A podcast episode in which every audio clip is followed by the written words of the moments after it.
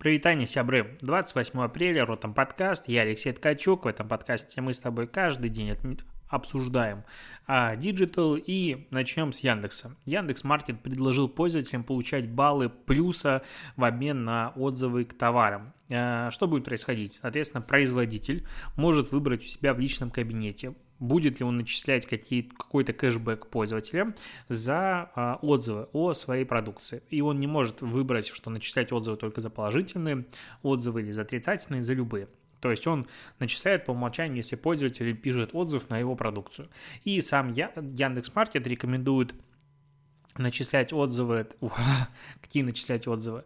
Начислять э, кэшбэк только за э, отзывы на продукты, у которых меньше 10 э, отзывов. Почему так происходит? Потому что товары с отзывами покупают на 17% чаще. И как бы это может быть выгодно производителям собирать такую обратную связь. Я, ну, эта идея, на мой взгляд, очень крутая, особенно Яндексу, потому что платить за это будут сами производители, а Яндекс будет получать еще больше отзывов, и, соответственно, платформа за этот счет будет ну, становиться все более интересной и востребованной для э, покупателей. То есть Яндексу это супер, конечно, выгодно. Выгодно как бы и производителям, но при этом они начинают подвязываться к одной платформе. Ну ладно, это нюансы. Я же, в свою очередь, хочу сказать, что понял, что всегда читаю отзывы на всю продукцию, которую покупаю, вообще везде и всюду, и понял, что хочу оставить, соответственно, отзывы тоже. До этого я оставлял отзывы только на Яндекс картах, Google картах. А сейчас я начал писать отзывы на Озоне, недавно я написал отзыв на чайник, ну, точнее, такой заварник для чая, потому что из него выливается абсолютно всегда вода, и он меня бесит, и, а людям всем в отзывах он нравится. Я взял и писал реально свой опыт использования, возможно, кому-то поможет и сохранит и нервы, и деньги. И вот я решил писать э, отзывы на все, потому что это правильно, и рекомендую тебе писать в том числе отзывы на все, потому что Блин, ну мы с тобой сто процентов читаем отзывы, и пускай наши отзывы тоже будут читать другие люди. Вот, а, Spotify. Spotify что? Он запустил или запустила платную подписку на подкасты в США. Причем буквально уделав и утерев нос Apple с их а, стратегией заплатите мне сначала 20 долларов за год, а потом мы еще возьмем 30% комиссию. У Spotify ситуация совершенно иная они будут а, брать комиссию а, в 5% с 2023 года. До 2023 года никакой комиссии нет, все будет уходить авторам подкастов, но Пока платные подкасты могут размещать авторы из США, причем, опять же, не все, а только 12 авторов, которых выбрали. И дальше Spotify будет выбирать авторов из списка ожидания, чтобы расширять эту программу. Э, зная, как Spotify делает все медленно, я думаю, эта программа будет расширяться очень долго.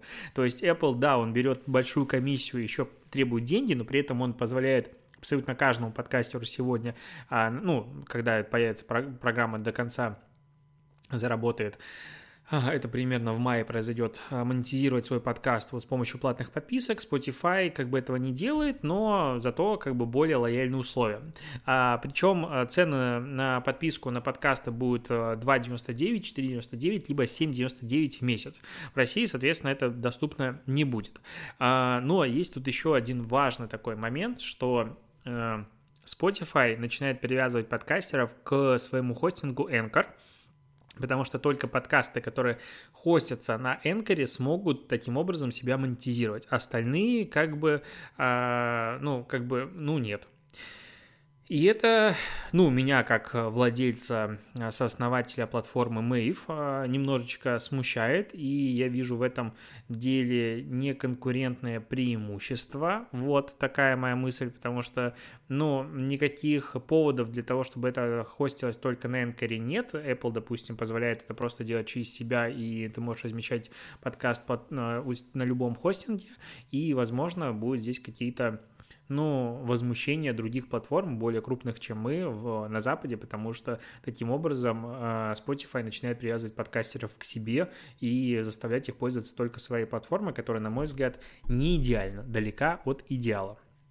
И в тему уже продолжающихся развития аудио, интернета и подкастов, а, что тут Facebook а, создает собственный встроенный плеер для подкастов, то есть они задружились вроде бы как со Spotify, и будет а, какой-то отдельный мини-плеер Spotify, возможность поиска подкастов через него, при этом Facebook планирует встроить в себя какой-то еще отдельный свой собственный плеер, в котором можно будет слушать подкасты. И пока не непонятно, ну, то есть The Verge, который об этом начал писать, фантазирует, каким образом может работать этот плеер, либо через RSS, либо через загрузку аудиофайла непосредственно в Facebook. Мне кажется, Facebook, очевидно, намного более интересно и для потенциала для роста тут намного больше грузить файлы через RSS. А, посмотрим, как это будет работать. Но в любом случае, Facebook по сути, главная соцсеть в мире, начала двигаться в сторону подкастов. И опять же, на мой взгляд, это круто и показывает, насколько рынок двигается в сторону аудио-интернета. А, вот, а, что еще хочу рассказать тебе из новостей. Сбер запланировал открыть в отделениях, своих отделениях Сбера, точки Сбер аптеки, точнее Сбер Е-аптеки. И что-то уже как-то мне не смешно кажется. ну, это странно. То есть, с одной стороны, у нас есть почта, которая начала превращаться в какую-то а, ну, что-то я даже не понимаю. То есть ты заходишь в почту, вот у меня есть на Ленинском проспекте, туда захожу, Справа почта банк, слева почта какой-то магазин с какой-то хренью, кучей всяких каких-то ненужных продуктов, чего-то еще. Возможно, это пользуется спросом, и скорее всего, раз это качается, то особенно там в маленьких городах это возможно вообще неплохо так делать доход. Но почта из именно почты начинает превращаться в какую-то странную субстанцию. То же самое начинает происходить с банками и офлайновыми банками. Ну, какая аптека в банке? То есть Сбер там в одном моменте он делает, а, там, э, в кофейне встроит у себя. Ну, окей, как-то можно это еще натянуть одно на другое. В другом а, месте вроде бы Сбер решил с Макдональдсом делать какие-то делить площади и встраивать одно в другое. Тут аптека что, как, зачем, а можно мне просто вот приходить вот в банк и получать свою услугу. Если Сбер хочет качать аптеки, ну пускай он просто отделяет половину помещений, делает отдельный вход и делает отдельную Сбер аптеку. Вот зачем мне внутри в помещении банка это делать? Кроме того, в последние разы всегда, когда я захожу в Сбер, на самом деле мне обслуживание там нравится, там супер классно, все, что мне встречались а, менеджеры, они улыбчивы, они так вот работают по скриптам, и видно, что с ними идет огромнейшая работа, я не представляю, насколько тратится много ресурсов на то, чтобы люди на местах вот так себя вели. Это круто. Но всегда очереди. Ну, то есть я всегда жду, причем жду иногда долго, иногда 10, 15, 20 минут. И 20 минут прождать в банке, ну, на мой взгляд, это много. Ну, то есть когда я привык получать все услуги в электронном виде, для меня это прям излишне много. Возможно, я зажрался, не знаю, как ты, но это прям дофига. И вот когда я прихожу в Сбер, допустим, буду приходить дальше в Сбер, и часть помещений, которые раньше сидели менеджер, отдается под аптеку, а какую-нибудь Сбер Е-аптека, и я начинаю ждать еще больше времени, меня это начинает вообще раздражать. То есть вроде бы как Сбер двигается в разные направления, с другой стороны, мне как потребителю этих услуг это особо не нравится. Вот.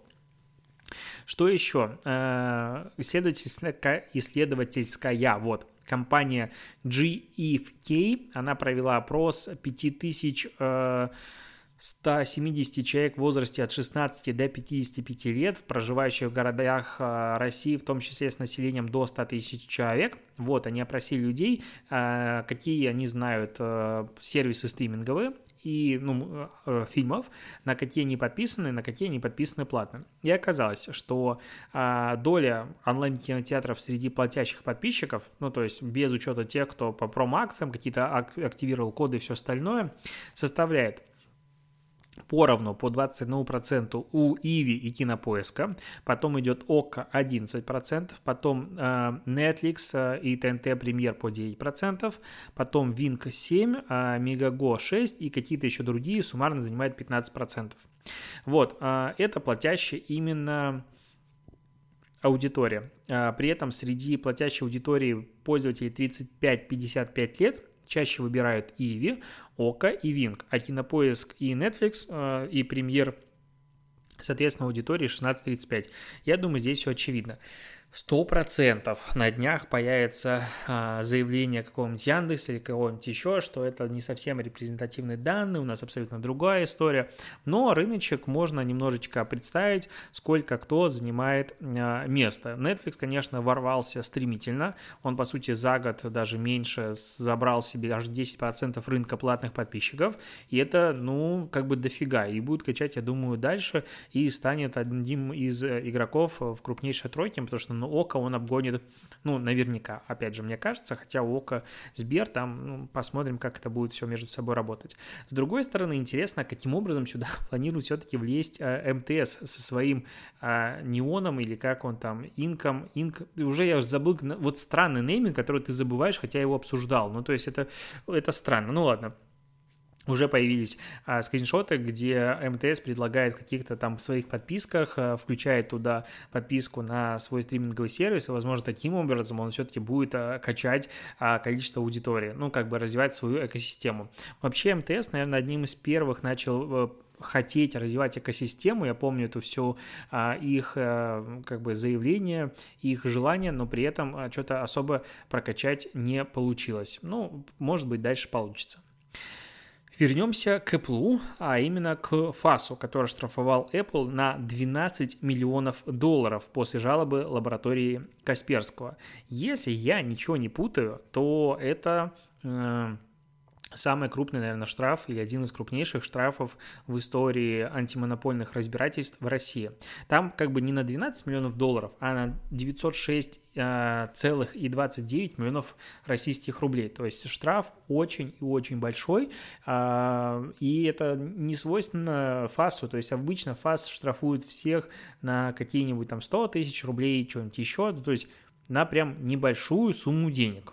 А здесь вот, пожалуйста, на 12 миллионов долларов, и это как бы, ну, это много денег. А за что оштрафовали? Э, ФАС признал Apple монополистом из магазина App Store, как бы кто бы подумал, а после жалобы от лаборатории Касперского. Когда-то 2019 году лаборатория Касперского э, запустила свое э, приложение для родительского контроля Касперский Safe Kids, и оно требовало, э, ну, должно было использовать технологию Mobile Device Management, которая предоставляет сторонним пользователям доступ к местоположению устройства, камере и другим данным, но при этом нарушает как бы политику App Store. Вроде бы как этим Apple объясняла. При этом потом а, Apple сама сделала такое же приложение и начала раздавать а, доступ другим разработчикам, в том числе одобрила Apple. То есть странная ситуация. Сначала никому не разрешали, потом Apple вроде бы как свое сделали, и тогда начали давать доступ. То есть типа нельзя было, но теперь можно. А, так вот, и ФАС сказал, что чуваки, а давайте-ка вы устраните нарушения, а под нарушением они подразумевают удаление из документации, вот как бы соглашение, которое заключает э, разработчик, это начинает размещать приложение в App Store. Так вот, э, пункт, который дает право отклонять в App Store приложения любых сторонних разработчиков по любой причине, даже если они соответствуют всем требованиям. Типа, ты просто морды не вышел, мы не хотим тебе объяснять почему, но тебе нельзя. И вот этот вот э, ФАС постановил удалить это приложение. Э, Apple не удалил и, соответственно, нарвался на штраф. А Apple говорит о том, что мы гордимся, что помогли десяткам тысяч разработчиков из России, включая лабораторию Касперского, получить доступ к более чем миллиарду пользователей в 155 странах мира при помощи App Store, бла-бла бла-бла, короче, мы будем обжаловать. Ну, Посмотрим. Посмотрим, будут они обжаловать. Я думаю, ФАС никуда не подвинется, суд станет на их сторону, поэтому Apple будет оштрафована на такую большую сумму денег. Мне, э, меня забавляет, что как они называются там, а, комментаторы в, комментариях пишут о том, что для Apple это вообще не деньги, вообще вытрутся, не подавятся, и вообще-то фигня. Блин, мне кажется, 12 миллионов долларов – это большая сумма денег в любом случае. Вот типа у тебя миллиард долларов, 10 миллиардов долларов, 100 миллиардов долларов, в любом случае 12 лямов это дофига. Да, это не миллиардный штраф, но при этом это все равно большой штраф. И люди, которые умеют зарабатывать деньги, они просто так деньгами не разбрасываются. Это главный принцип. Вот люди, которым деньги свалились с неба или достаются очень легко, вот они деньгами разбрасываются. Если ты деньги эти заработал, вряд ли ты захочешь их просто так отдать. Ну, потому что а какого хрена? И они мне прям ну, нужны. Вот, поэтому я думаю, что Apple будет обжаловать, но вряд ли у них что-то получится. К новостям ден- денег еще вернемся. OnlyFans. Это, помнишь, сервис э, для платной подписки на девчонок и парней, которые публикуют с собой эротический контент. Вроде OnlyFans хочет от этого начать э, отходить в сторону и даже за какую-то порнографию уже банит аккаунты, но это другое. Э, о чем речь? О чем новость? О том, что у них э, рост выручки за год на 553% до 390 миллионов долларов. Они выросли, это именно выручка, они растут, э, их выручка, а суммарно донатов собрала э, платформа за год на 2 миллиарда 360 миллионов долларов. То есть у них комиссия получается какая? Ну, типа 20% что ли. А вроде бы как у них больше 300 пользователей, которые зарабат... заработали на OnlyFans более 1 миллиона долларов, и это как бы дофига. Но смотри, как контент, за который платят пользователи, он начинает все больше и больше приносить э, как бы денег, и это, ну, и это круто, вот, как бы OnlyFans, могу за них порадоваться, потому что даже вот таким странным способом это двигает рынок вперед э, от бесплатно все вокруг к э, то, что мне интересно, может стоить денег, доллар-два и ничего, главное, что мне это нравится, ну, то есть более осознанному потреблению контента. А, еще, э, так, и последняя новость – Сегодня будет недолгий подкаст. Короче, э, последняя новость какая? Смотри, счетная палата раскритиковала работу корпорации МСП за перевыполнение KPI и высокие зарплаты. Корпорация МСП, это, это что, МСП, малый, среднее предприятие и что-нибудь такое. Короче, это корпорация, которая создана для того, чтобы помогать развиваться малому бизнесу в России. Какая-то такая у них, насколько я помню, логика. И что происходит? А, счетная палата посчитала, что у них средние зарплаты 380 тысяч рублей в месяц, без учетов членов правления. А, это в два раза выше, чем средняя зарплата в финансовой и страховой сферах в Москве. При этом, если учесть членов правления, то средняя зарплата получается около 600 тысяч рублей, а средняя зарплата самих членов правления 3,2-3,4 миллиона в месяц. А, неплохо так, а суммарно членов правления 9 человек. Это с, с учетом, скорее всего, бонусов, еще а, машин, самолетов и каких-то секретарей и так далее. То есть члены правления обходятся вообще в безумное количество денег. А, Кроме того, некоторые показатели KPI перевыполняются от 500% до 9000%. А при этом сами МСПшники говорят, что после этого аудита, да мы тут некоторые KPI повысили в 15 раз с 16 по 20 год. Ага, ага. При этом до сих пор KPI выполняется в 9 тысяч раз. То есть даже никто не думает, что надо что-то сделать для того, чтобы эти показатели выполнялись. То есть компания, которая занимается, ну, должна рази- помогать развиваться малому, среднему предприятиям в России ни хрена не делают, просто зарабатывают кучу денег. А, ну, как зарабатывают кучу денег? Тратят из бюджета себе в карман. Вот такая шикарный бизнес э, для того, чтобы малый средний бизнес развивался. Не знаю, что-то еще добавить. Просто, а, просто вот, жесть. Что еще сказать? У меня сегодня вышла новая статья про рейтинг Теглайн точнее вообще в принципе про SMM рейтинги, но он в большей степени посвящен а, рейтингу теглайн. Почему так произошло? Потому что тут 23 э, числа произошла была очередная премия э, как бы главная, одна из главнейших премий Tagline в России про креатив, про digital и много чего там было. Так вот, и все оказались очень, очень сильно э, недовольны очередным награждением. То есть там задержка, начало, задержка, премия началась на 2,5, по-моему, или 3 часа позже, чем должна была быть. При этом смс победителям премии приходили день в день, а некоторым за типа 10 минут до начала этой премии. Типа вы должны явиться, вы, вам надо приехать за такое-то время. Многим, почти всем пришло в день в день. Почему так? Потому что Закончили они принимать работы 21 апреля, а 23 уже было награждение. И суммарно они приняли 3000 работ. И типа эти работы они судили в течение большого количества времени, судя по всему, а, постоянно снижая цены. Короче, такое ощущение, что они просто решили собрать как можно больше заявок, получить как можно больше бабла, заработать и насрать на все. Потому что, а хули ты нам сделаешь, мы теглайн. А, есть такой Алексей Раменский, это как он основатель премии, наверное, руководитель ее, и он в постах, в которых а, вот люди пишут что-то про теглайн, а, всем говорит, типа, ну, а сделай лучше, или, ой, да-да, мы опять обосрались организацией. Ну, то есть, типа, нам насрать. Вот максимально наплевательское отношение. Если ты вдруг зайдешь на сайт э, этой премии, ты охренеешь от этого сайта. Не говоря уже о мобильной версии, просто зайди даже из веба, из обычного ПК. Там там время остановилось. Время остановилось в году 2015, и тогда даже эти сайты были стыдными все плохо. Данных за 2020 год вообще нет. То есть в 2020 году прошла премия, по ней никакой информации до сих пор нет вообще. То есть никаких рейтингов не обновилось полтора года. Куча денег зарабатывается, ничего не обновляется, ничего не делается, голосование непрозрачное, всем насрать. И вот что-то в этом году бомбануло у меня, еще у многих коллег, все об этом написали, и посмотрим, что-то изменится, либо нет. Статья у меня в блоге, можешь заходить в native.ru, последняя статья, читай.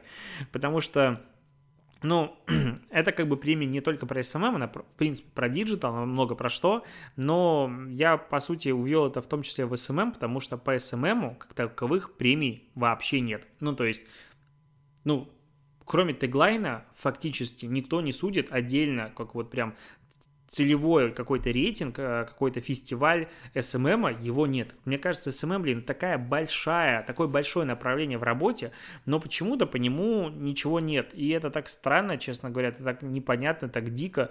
И, ну, наверное, пора делать какую-то свою премию рейтинга по социальным сетям с работами, с судейством, с кейсами. Но на это же время уйдет просто миллиард э, часов. И этим заниматься просто некуда засунуть. Вот такие такие новости к этому часу. Спасибо, что дослушиваешь.